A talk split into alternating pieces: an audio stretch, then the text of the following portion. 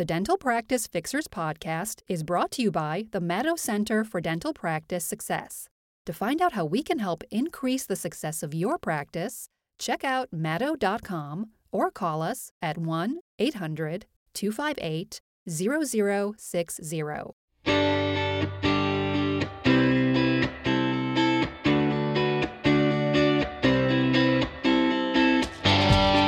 Hey there, I'm Dr. Richard Madow, and welcome to the next episode of the Dental Practice Fixers podcast. For those of you who are counting, this is actually our 75th episode of the Dental Practice Fixers, and I want to thank every single one of you, those who have been with us from the beginning, from episode one. I guess that was just a few hundred of you all the way now to episode 75 with our listenership um, all across the world, mostly in the US and Canada, but we certainly love and welcome our listeners from all across the world. So, welcome to episode 75. Um, last weekend was Thanksgiving here in the US, so we took a little break.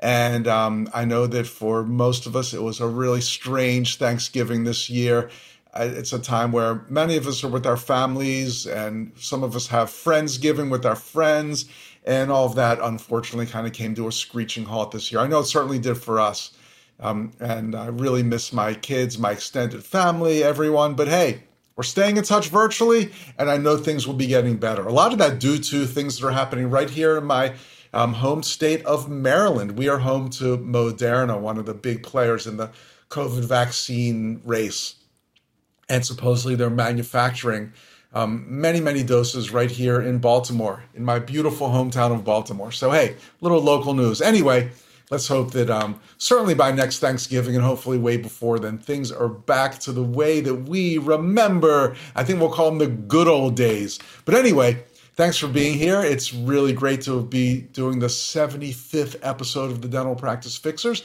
And I'll ask you a little favor. We really need your help to grow the podcast. So please tell your friends, tell your colleagues, tell your enemies. Please tell anybody about listening to the Dental Practice Fixers or watching us on YouTube or on, um, you know, Apple, Spotify, Stitcher, all the normal um, uh, podcast platforms. And also, you can watch a video of this on YouTube. So give us a good rating, make a comment, tell some people. I'd really appreciate it. That's the way we grow. Speaking of growing, um, I know that this podcast is helping you grow your dental practice, but one of the other things we'd like to do is help you save money. And if you're a regular listener or viewer, you know that one of our favorite ways to save money is to save every month by putting your credit card processing fees on autopilot and never paying an overage percentage again, just a low monthly flat fee. And the way you can do that in your office is the same way that we do it here at the Madow Center for Dental Practice Success, and that is by using Fattmerchant for your credit card processing. It's simple to make the switch, it's seamless. Um, the tech is incredible with all their no touch machines and great interfaces that you'll get. And most of all, you will save money every single month. They can even tell you approximately how much money you'll save. So you don't have to switch until you're confident that you'll be saving money. The way to get started is to go to madow.com slash save. Course, it's slash save. What else could it be? So it's M-A-D-O-W dot com slash S-A-V-E.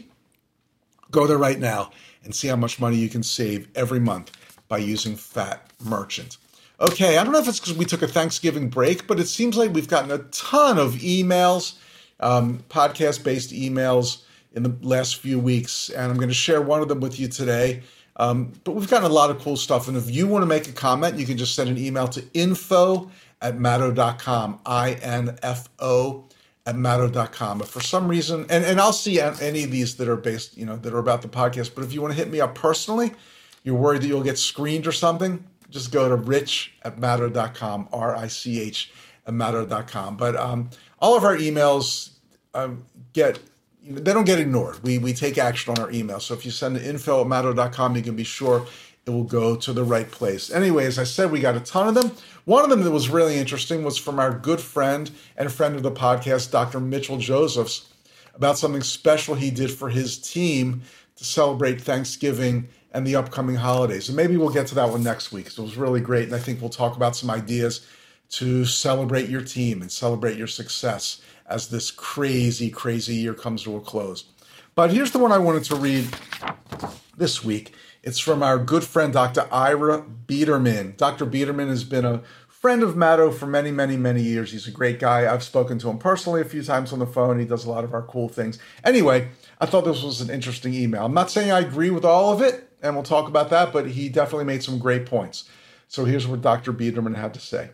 Says, Rich, on your secret shopper calls and seeing articles about fees for crowns and even seeing estimates from other dentists the new patients are showing me since they wanted a second opinion, I see so many dentists charging for core buildups.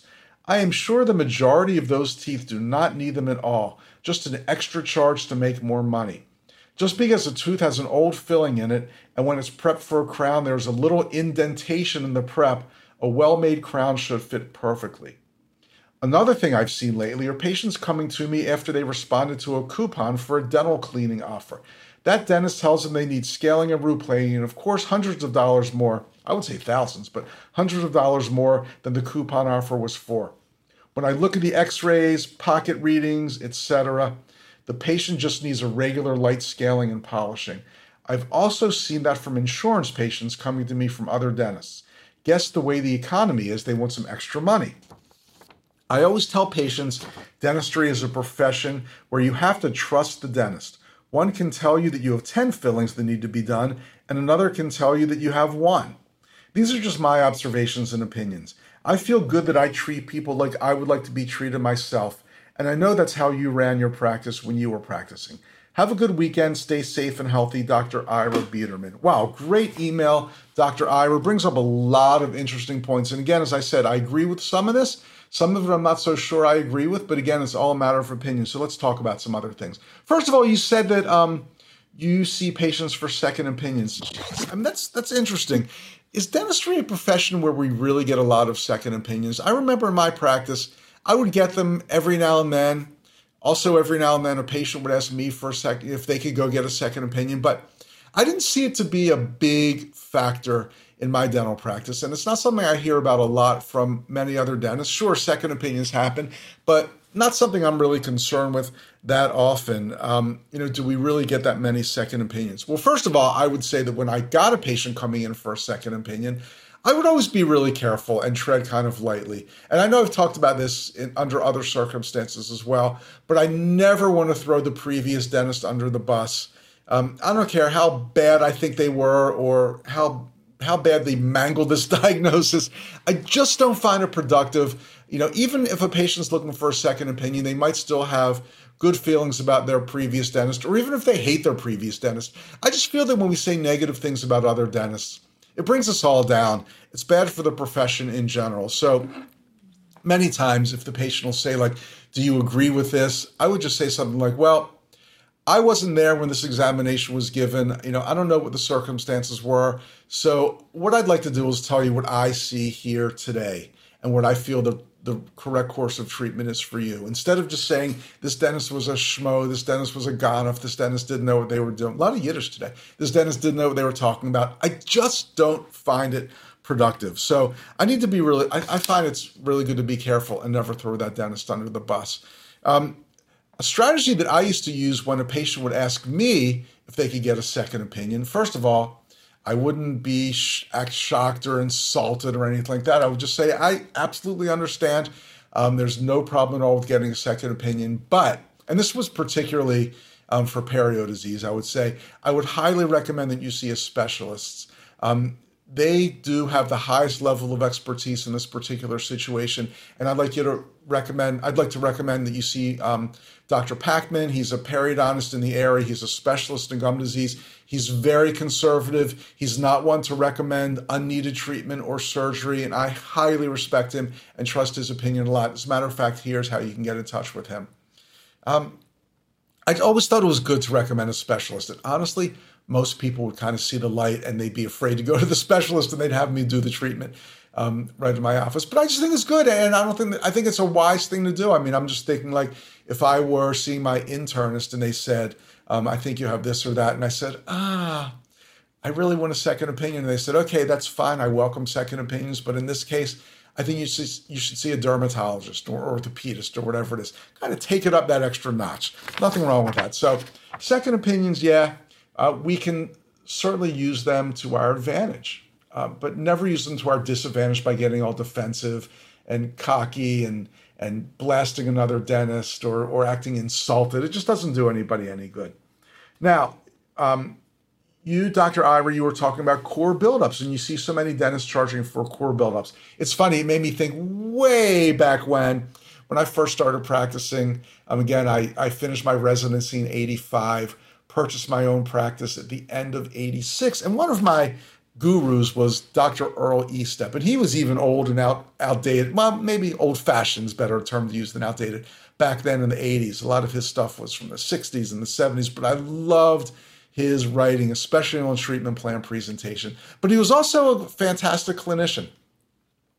He used to write about how he very rarely did cores, how he would just, and he showed pictures. He would do these crown crown preps and then crowns on these just kind of jagged looking. They look like modern art. I don't know because he wouldn't do cores and he would just kind of trim things up and make it look like maybe like the New York City skyline. These crown preps. Um, and his theory was that um, it gave more surface area for the crown to adhere to or for the crown to bond to. And, you know, we weren't really using bonding cements as much back in those days, but let's just say for the crown to adhere to. Um, and I started trying it his way. I wasn't a fan. I, I certainly sensed a higher level of failure and certainly a higher level of sensitivity and issues. So I became a fan of doing cores. There was a product back then by Parkell called Amalgam Bond. And this kind of revolutionized everything because it, it made amalgam. I know, yes, we were using amalgam for most of our cores back in those days. It made amalgam bond to just about everything. It was really expensive. It was a revolutionary, revolutionary material. You could use it then for um, composite materials as well. Even those old mix up composites that I know most of us don't even remember would make those bond to the prep. So, um, that was a game changer. You could actually bond a material to this prep. And after all that happened, um, you know, trying Earl Estep's methods, maybe with a higher amount of failures or sensitivity, and then we could actually bond things to crown preps. I became became a big fan of cores. Um, I mean, there was just nothing like a good bonded core and a nice, solid, firm crown prep that looked like it was supposed to look like if you did a crown prep on a ivorine tooth or you know plastic tooth or a virgin tooth not that you would ever do a crown prep on a virgin tooth but this is what it would look like. So i happen to be a fan of cores um, do some dentists overtreat? Yes absolutely. I've been in practices before where they say we never i mean never do a crown without a core now anything that that absolute i think that's overtreatment. You, you cannot say in every single case that a crown needs a core but um, I think cores are great. I think they're useful. Do they lead to an extra charge? Yes, they do. I mean, you can make the argument that a core is kind of a profit center because your practice does get a higher fee, but I don't know. Uh, I, there are definitely dentists out there doing too many cores, like this office I just talked about, where they do a core every time. But I think um, used conservatively, a core is a great treatment, and I find that they very frequently are needed. Okay, scaling and root planing. Yeah, it's a tough one. Um, patients do tend to see, frequently tend to see scaling and root planing as bait and switch. And, and Dr. Biederman, I do agree with you. Um, there are practices that, again, will never just see a patient and do a regular cleaning or a cleanup, a light scaling, whatever you want to call it, um, and then switch the patient back to a regular exam and prophy patient.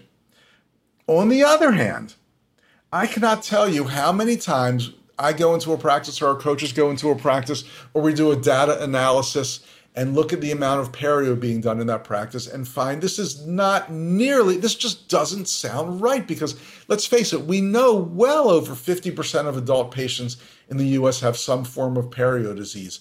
Um, we see practices that are doing scaling and root planing or having patients in peri maintenance uh, at a level of like only five to ten percent of the patients in their practice. So while I agree with the with the emailer on the one hand, we don't want to overtreat perio, we don't want to do bait and switch. I find it extremely common the practices are not doing enough perio treatment. Why aren't they doing enough perio treatment? I think a lot of it is fear of confrontation. You know, we've been seeing this patient for a while. We've been telling them everything's fine. We're just going to keep doing cleanings. And it's tough to adjust to talking to them about perio treatment. But don't be afraid to do it. Again, you know, you can always say, you know, our modern research shows that perio disease is linked to um, health problems that affect the whole body, hypertension, diabetes, whatever. And we're being extra careful in making sure that we're finding periodontal disease and treating it in our patients. You know, so many reasons that dentists are afraid or hygienists are afraid to diagnose and present perio treatment. We've had many dentists and hygienists say to us, I know it's really weird. So few of our patients need perio treatment, but in this area, we just don't find the perio treatments needed. Well, I'm going to call BS on that one. Um, I don't think there's any predictor of periodontal disease. Sure, you can make the make the uh, the case maybe that in um, lower socioeconomic areas, there's more perio disease because people just don't take as good care of their teeth. They don't go to the dentist as frequently. I'll buy that one. But I don't care where your practice is. I don't care if you're in Midtown Manhattan, Beverly Hills, or the middle of nowhere. Your patients have perio disease. And if you're not doing a decent percentage of scaling and root planing, or at least diagnosing it, you could be underdiagnosing. But um, Dr. Ira, I totally see where you're coming from in that. I think in general, we just don't want to overtreat. You made a point that dentists want extra money in this economy. Well, I don't think it's just this economy. I think there have always been unscrupulous dentists who overtreat, who want more money, and it's just a shame. And I think the most important thing that you said in this whole thing is that um, it's all about trust, and then you want to be treated as you would treat yourself, and then it comes down to trusting your dentist. And that is the most important thing, and I'm so glad you brought that up. You, you know, the number people say, what's the most important factor in treatment plan acceptance? Is it this style of doing it? Is it this way of doing it? Is it, you know, bringing them back into the separate appointment in the big room and wearing a suit and tie? Is it doing it right in the, you know, right in the treatment room? Blah, blah. What's this? And, you know, I could talk about this for hours on end, but Dr. Biederman, you nailed it. Trust is the number one thing. You have to be honest. You have to be ethical and you have to convey that to the patients. You've got to befriend them. You've got to make them your trusted dentist. If you're coming off as some slick, sleazy salesman, it doesn't matter if they need the treatment or not. They're not going to trust you and they're not going to buy into it. So it's all about establishing relationships, being trustful, being there when they need you. All these things are so important. You know, um, and, and so many little factors go into this. I would even make the argument that taking a patient back on time for their appointment, getting to know a little bit about them, making the little blue notes that I talked about, where you talk about, you know, just ask them something about their personal lives.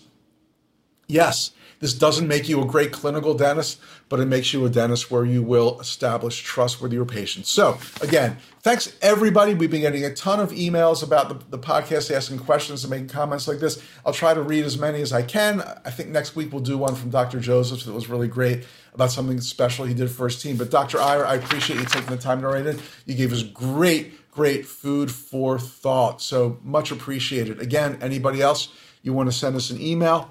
Um, info at madow.com, I-N-F-O at madow.com. My direct email is rich at madow.com. But since you were talking about cores, I got a great idea for this week's mystery shopper call. We did two of them about cores. Basically, my last dentist told me I needed a crown and a core. What is a core? Let's see how these calls go. Now, if you're thinking, hey, that's kind of ridiculous, I might get a call like that once every 10 years. That could be true, but hang on because there's a big lesson to be learned from these calls that we're going to talk about that will help you with many, many, many more calls of this ilk. Ilk. I think it's the first time I've used that word on the podcast of this ilk, so to speak. So let's go over here to Command Central. Call number one asking about a core. Dental, Sue speaking. How can I help you? I have a question for you. Um, I was told that I need a crown and a core from another dentist. I, I know what a crown is, but what's a core? Is that part of the crown? Uh, the you mean the pulse and core? I, I they just said a core. Yeah, most likely it's a pulse and core. It is a part of the crown, yes, because they need to rebuild inside the tooth before they could cap it. Mm-hmm. So that's what they mean. Mm-hmm. Okay, got it. Well, thank you so much. Sure. Okay, bye. Okay, well, I'll start with on the niceness scale. She was certainly nice. She was pleasant. She seemed interested in helping me. I asked about a core, and she went to a post and core, which, um, You know, that's that's a little bit of a stretch. uh, post and core, I, I don't think will be done nearly as frequently as a core in your dental practice. And so maybe she didn't really know what she was talking about that much clinically. I think she said something like they need, they need to build the tooth up from the inside. I like that. That's not bad. I mean, I think you get a picture of what that means. I like it when, um, you know, I've talked about this a million times again. You don't use clinical terms, you use terms that even a fourth grader can understand. So they need to build the tooth up from the inside. Well, not bad. Paints a somewhat accurate picture. Um, but again, she got the clinical procedure wrong. She was nice and she made the biggest mistake of all time. But let's do call number two because call number two also makes the biggest mistake of all time. And then we'll talk about this call in general and why, even if you're not getting this exact call, what's a core? You're probably not getting that call very often, but why it's so important that you're able to answer this question. So back to Command Central, call number two. This is Karen. Hey, I was told um, by another dentist that I need a crown and a, a core buildup. I, I know what a crown is because I've had those before, but what does a core buildup mean? Um, so that just means that the tooth is not um, what's left in the tooth is not going to be enough to hold a crown. So he has to build it back up. So he in in a way he's kind of doing a filling to build that tooth back up so that the crown can hold um, better, if you will. Hmm. Okay, is there an additional charge for that? Because it's right in the middle. I'm sorry. In the middle, it's like oh, kind of like your core, like right. when you work out your core. Right, right in your core, he's building that back up so that the crown can hold and grab, you know, in a in a better, um, stronger way. Oh, that makes sense. Is there usually an additional charge for the core? So usually in our practice there is. Um, I know there's some practices out there that they don't charge for extra, but it's usually a different step because not every tooth needs it. Mm-hmm. So there is an additional fee occasionally. Occasionally, got it. Well, thank you so much. Mm-hmm. I appreciate it. You're welcome. Sure, okay, no bye. problem. Bye. Bye. Wow, she was doing okay. At the end, she she really went off on that tangent, saying that some practices don't charge for a core, and in our practice, there's an additional fee occasionally. Well, occasionally, how do you decide? I mean, she never should have gone there. First of all, some practices don't charge for a core. That's crazy. I don't think I've ever heard of that. Um, but now my expectation is that this core should be no charge. So what if I went there now and I needed a crown and a core? Well, you told me that some practices don't charge for a core and you charge for it occasionally. I, I want the free one. So that was a big mistake to go there towards the end. I did like her explanation of a core. It's like a filling to make the tooth stronger so the crown can hold on better. I mean, again, I, I didn't get that quote exactly, but I thought she did a really nice job in layman's terms of explaining what a core is. There's not enough tooth there to hold the crown completely, so we do something like a filling so the crown can hold better. Yeah, I mean, you know, is, is it 100% accurate and scientific? Well, I think it did the job. But let's go back to the main point and the main problem with these calls. As I said before, how often do you get a call saying, I need a core and a crown? What is a core? Well, maybe never. But that's not the point. Because think about it a call like this, or so many other calls, this patient is actually saying, I have a question and I called your office, which means I'm interested in being a patient in your office. Now, I know where these calls were done. We bleep all that out, but I can tell you these were done in a very dense suburban area, the kind of area where there's a dentist every foot. I mean, competitive, kind of a high fee area, dentists all over the place. Why did this person, of all the dentists in your area, hundreds of them, pick up the phone and call your number. Who knows? Um, they were referred by a friend. They drove by your office or walked by because you're very nearby. You were on their insurance list. Um, they saw your sign. It could be many, many reasons, but for some reason they called your office out of all the offices in the world with a question. And the question could be, what's the core? It could be, do you take my insurance? It could be, where are you located? It could be, do you have Friday hours? Who cares? This person is saying the same thing. I want to be a patient in your practice. And neither of these people, nor most of the ones that we call, ever took that most important step and said, We'd love to see you as a patient in our practice. Well, in this case, they could have said, I'll tell you what, the best thing is, why don't you come on in? We'll have the doctor take a look to see if that's actually what you need. Maybe you don't even need a coroner crown. Who knows? Come on in. We'll take a look. Um, we won't even charge you. We'll do a no charge consultation and we can let you know exactly what you need and talk to you in person about what a core is. You'll get to meet the team, see the office. I know you'll love it here. we can see you tomorrow at 2 p.m. How would that work out for you? Oh my gosh, I think if that ever happened, I'd plot, I'd fall on the floor. Why aren't people doing this? It's so simple. I don't know. Our goal with the dental practice fixers is to make it so every call we make, that's how they do it. But it didn't happen this time, maybe next week. So until then, I will see you next week. I'm Dr. Richard Madow, co founder of the Madow Center for Dental Practice Success, your host today on the Dental Practice Fixers podcast. Thanks again for being a listener or a viewer. We really appreciate it. And um, oh, I talked about earlier how when we um, analyze offices data for the amount of perio treatment they're doing, that's something that we can do for any practice. And we do it at no charge, no obligation, no pressure. They're incredibly revealing. Just go to madow.com slash snapshot.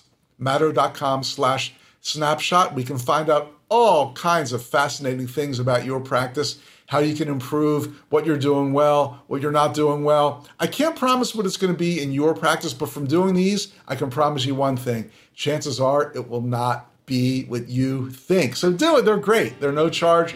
They're very interesting, very revealing, and I dare say they're fun. Madow.com slash snapshot. And I will see you next week on The Fixers. Thanks.